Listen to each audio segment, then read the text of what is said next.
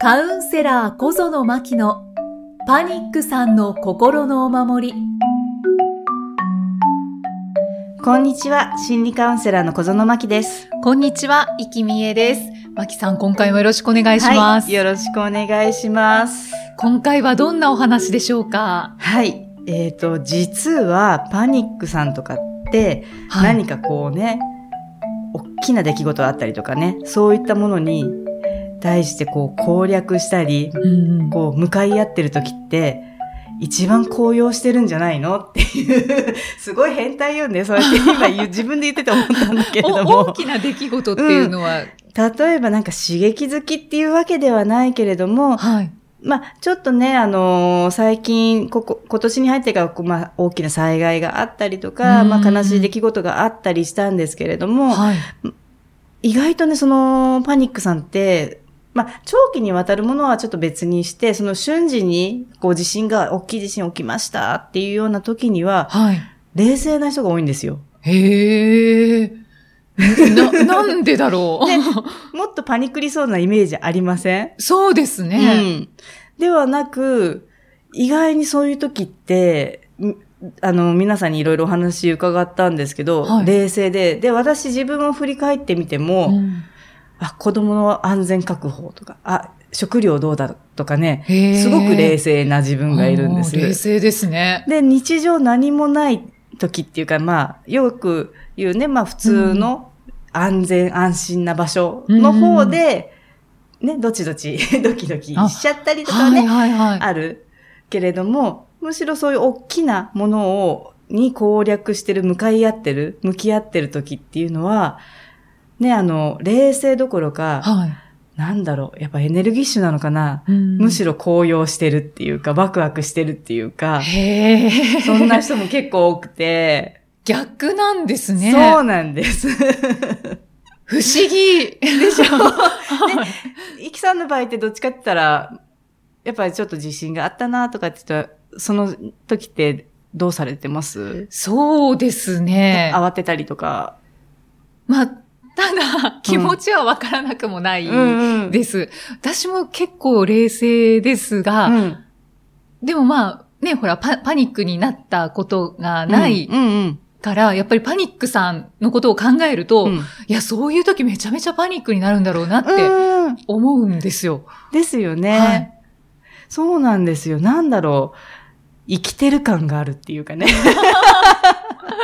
すごいなんかね、言えば言うほど、なんか私含めてなんですけど、すごいなんかマニアック、すごい変態みたいな感じに聞こえてきそうで、なんですが、でもなんかそういう時って、すごくワクワクして攻略して、次の手をどうやって打ったらいいかって、もともとね、頭の回転が早い人はやっぱりパニックさんって多いので、瞬時にすぐやってのける、そんだけの、やっぱ、あ、そうだ、危機管理能力もね、抜群だから、その時、かなり発揮できるからワクワクするのかもしれないし。なるほど。そうかもしれない。はい。そんな感じ。で、もう一つ言えるのが、要は、パニックさんって日常生活のこう、安心だなとか安全だなとか、まあ普通に暮らしていいよっていう状態の時にドキドキしたり、こうなんかね、ちょっと体に不具合があるから問題視してしまうじゃないですか。はい。でもそのね、ちょっと自分で苦しいなって思ってるものよりも、大きなもの。例えばね、さっきから言ってるような地震だとか、そんな大きなものが出てくると、一瞬自分のことどうでもよくなるんですよね。要は自分の目線の先が一気に大きなものに向いていく。今までは自分の中で、人生の中で、ね、そのパニックだったらパニックの期間、うつだったらうつの期間、自分の中での一番大きいものっていうのは、うつであったりパニックであったりなんですよね。でも、それ以上の大きいものが出てきた時に初めてそっちに向くっていう。だからそれがいいとか悪いとかってね、話ではないんだけれども、その時にすごく生きてる感じゃないけども、攻略できて、すごく危機管理能力も発揮できて、むしろみんな大丈夫、私についておいでぐらいなすごいなすごいよ、もうその時こそ頼りにしてよっていうぐらいの、今までの分私が全部引きっていくわぐらいのね、パワフルな人たちが多いんですよね。そうなんですね、うんうん、じゃあいつものその自分の中でこうもやもやとかなんかドキドキとかしてるのを一瞬忘れちゃうから、うん、パーってその大きな出来事の方に向いて、うんうん、まあいつものそのパニックがもう ないというか、うん、状態の自分で生きていられるっていう感じなんですかね。なんだろう、やっぱりね、こう言っちゃあれなんですけど、戦うの好きなんですよ、きっと。戦うのが好き。こう、だから攻略っていうふうにちょっとね、はい、タイトルにも書かせてもらったんですけど、何か、やっぱエネルギーがすごく豊富だから、何かをと戦ったりとか、うん、何かをこう攻略していったり、はい、まあ、ゲームじゃないけれども、攻略していったりとかっていうところって、エネルギー使うじゃないですか、人って。そうですね。でも日常生活ってそこまでエネルギー使わないで、うん、過ごしていられるんですよ、本来、うんうんうん。でもそれを本来私は皆さんに覚えていただきたいんだけれども、はい、今回なんでこの話をしたかって言ったら、そういう自分いるよっていうのをあえて認識することで、なんだろう、その攻略したり戦ったりするのが好きだっていう自分を、うん、要はね、否定するために、ゆるゆる過ごしましょうねってお伝えしてるわけじゃなくて、その自分がいる上で、うん、自分のバランスとしてゆるゆるを覚えてもらいたいなと思って、ちょっと今回ね、あえて攻略してる自分をね、ちょっと想像したら高揚してません、むしろワクワクしてませんっていうのを思い出してもらおうかなって思ってたんです。あ、バランスをとってもらいたい、うん、人間ってね、どこもやっぱかしこもバランスだと思うんですよね、うんうん、自分の中でも、心のバランスとか、体のバランスとか、いろいろあると思うし、はい、それこそ頭ぐるぐるしてしまう人は、頭と体のバランスっていうのもあるだろうし、行動においても、行動と休むのバランスもあるし、まあ、それをもっと広く言えば、世の中と自分のバランスとか、全部いろんなところでバランスを取りながら人間って生きてると思うんですね。そうですね。でも、それをなんかね、言っちゃおうかな。両極端な人がやっぱりパニックさん多くて、0か100かみたいな感じで、はいはい、どっちかにしかこう、ね、向かない。どっちかだけに向いたら、一回どっちか忘れちゃうぐらいの。100を見てたら0が忘れる。0を見てたら100を忘れるみたいな。じゃあ戦うのが好きということは、もうやっぱりこうお仕事バリバリされてた方が多かったりするんですよね。そうですね。そうです。だから休むことを忘れちゃう。そうなんですよ。っていう方が多い。そうです。うんうん。だからそこの間に戦うの好き、そのお仕事好き、何か行動するのがもともとね、すごい好きでしたっていう人がやっぱり多い。でも、その中で、ね、それを別にね、ゼロにしようっていう話ではなくて、その中にちょいちょい休むを入れるを覚えてもらいたい。うんうんうん、でもなんか今度休みましょうってね、はい、今度お話、例えばカウンセリングとかでね、すると、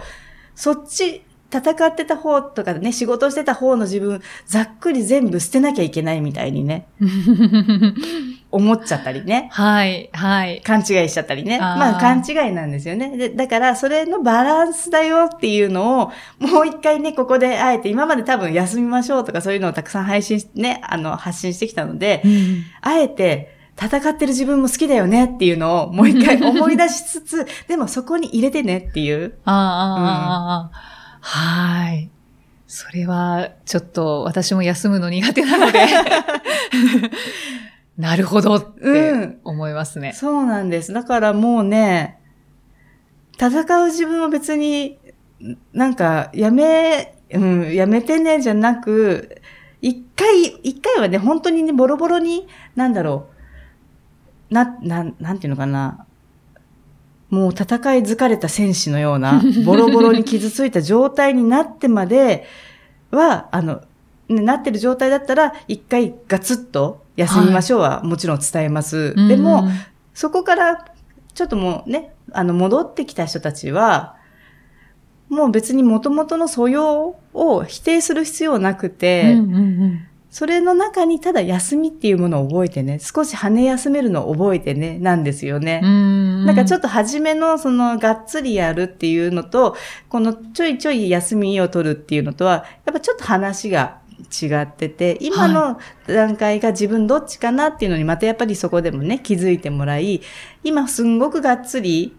疲れた。もう本当に戦いね、もう抜いた選手のような感じだって思ったら、やっぱりね、何週間でもがっつり寝てみるとかね、休むを取り入れてほしい。でももうそれ過ぎたなと思ったら、元々の素養、もちろん出てくるから、その高揚する自分とかね、ワクワクする自分が出てくるから、それをまた同じようにやり始めてしまうと、また同じように、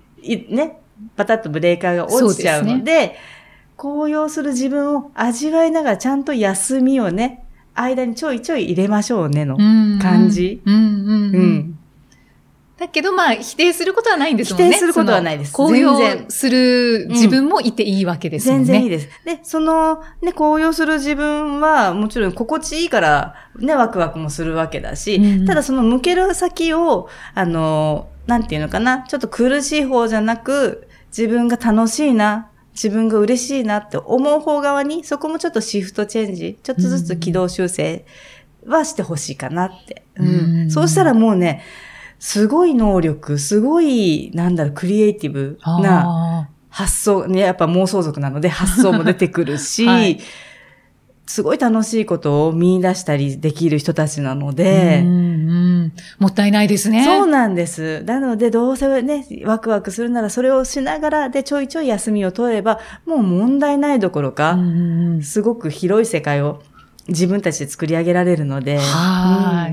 可能性があるってことですね。もうキラッキラです、そこの可能性は。眩しい。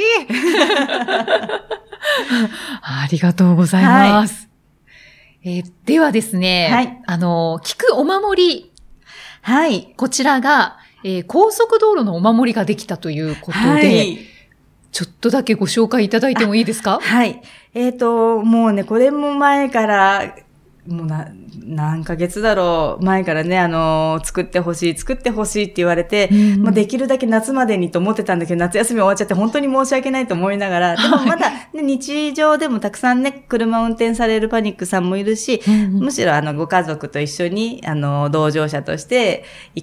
車に乗って、高速道路乗って、旅行行ったり、今なんかね、ちょうどね、行楽シーズンっていうかね、温泉とかね、いいですもんね。で、そんな時にね、やっぱり使っていただきたいなと思って、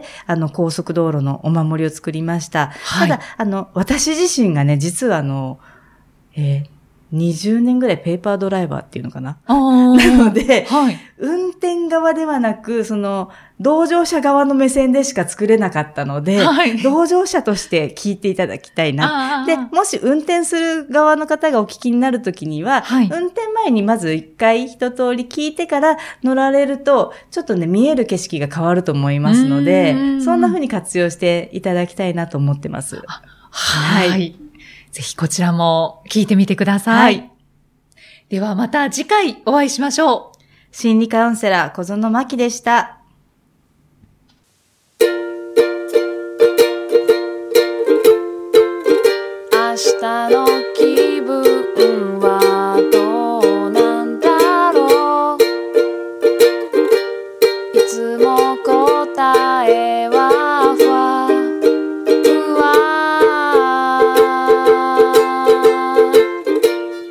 どうせ一人なんだって拗ねてないで、そっと足踏み出して、それでどうせ役に立たない、心配もいっそ全部持ち込んじゃって、それで大丈夫。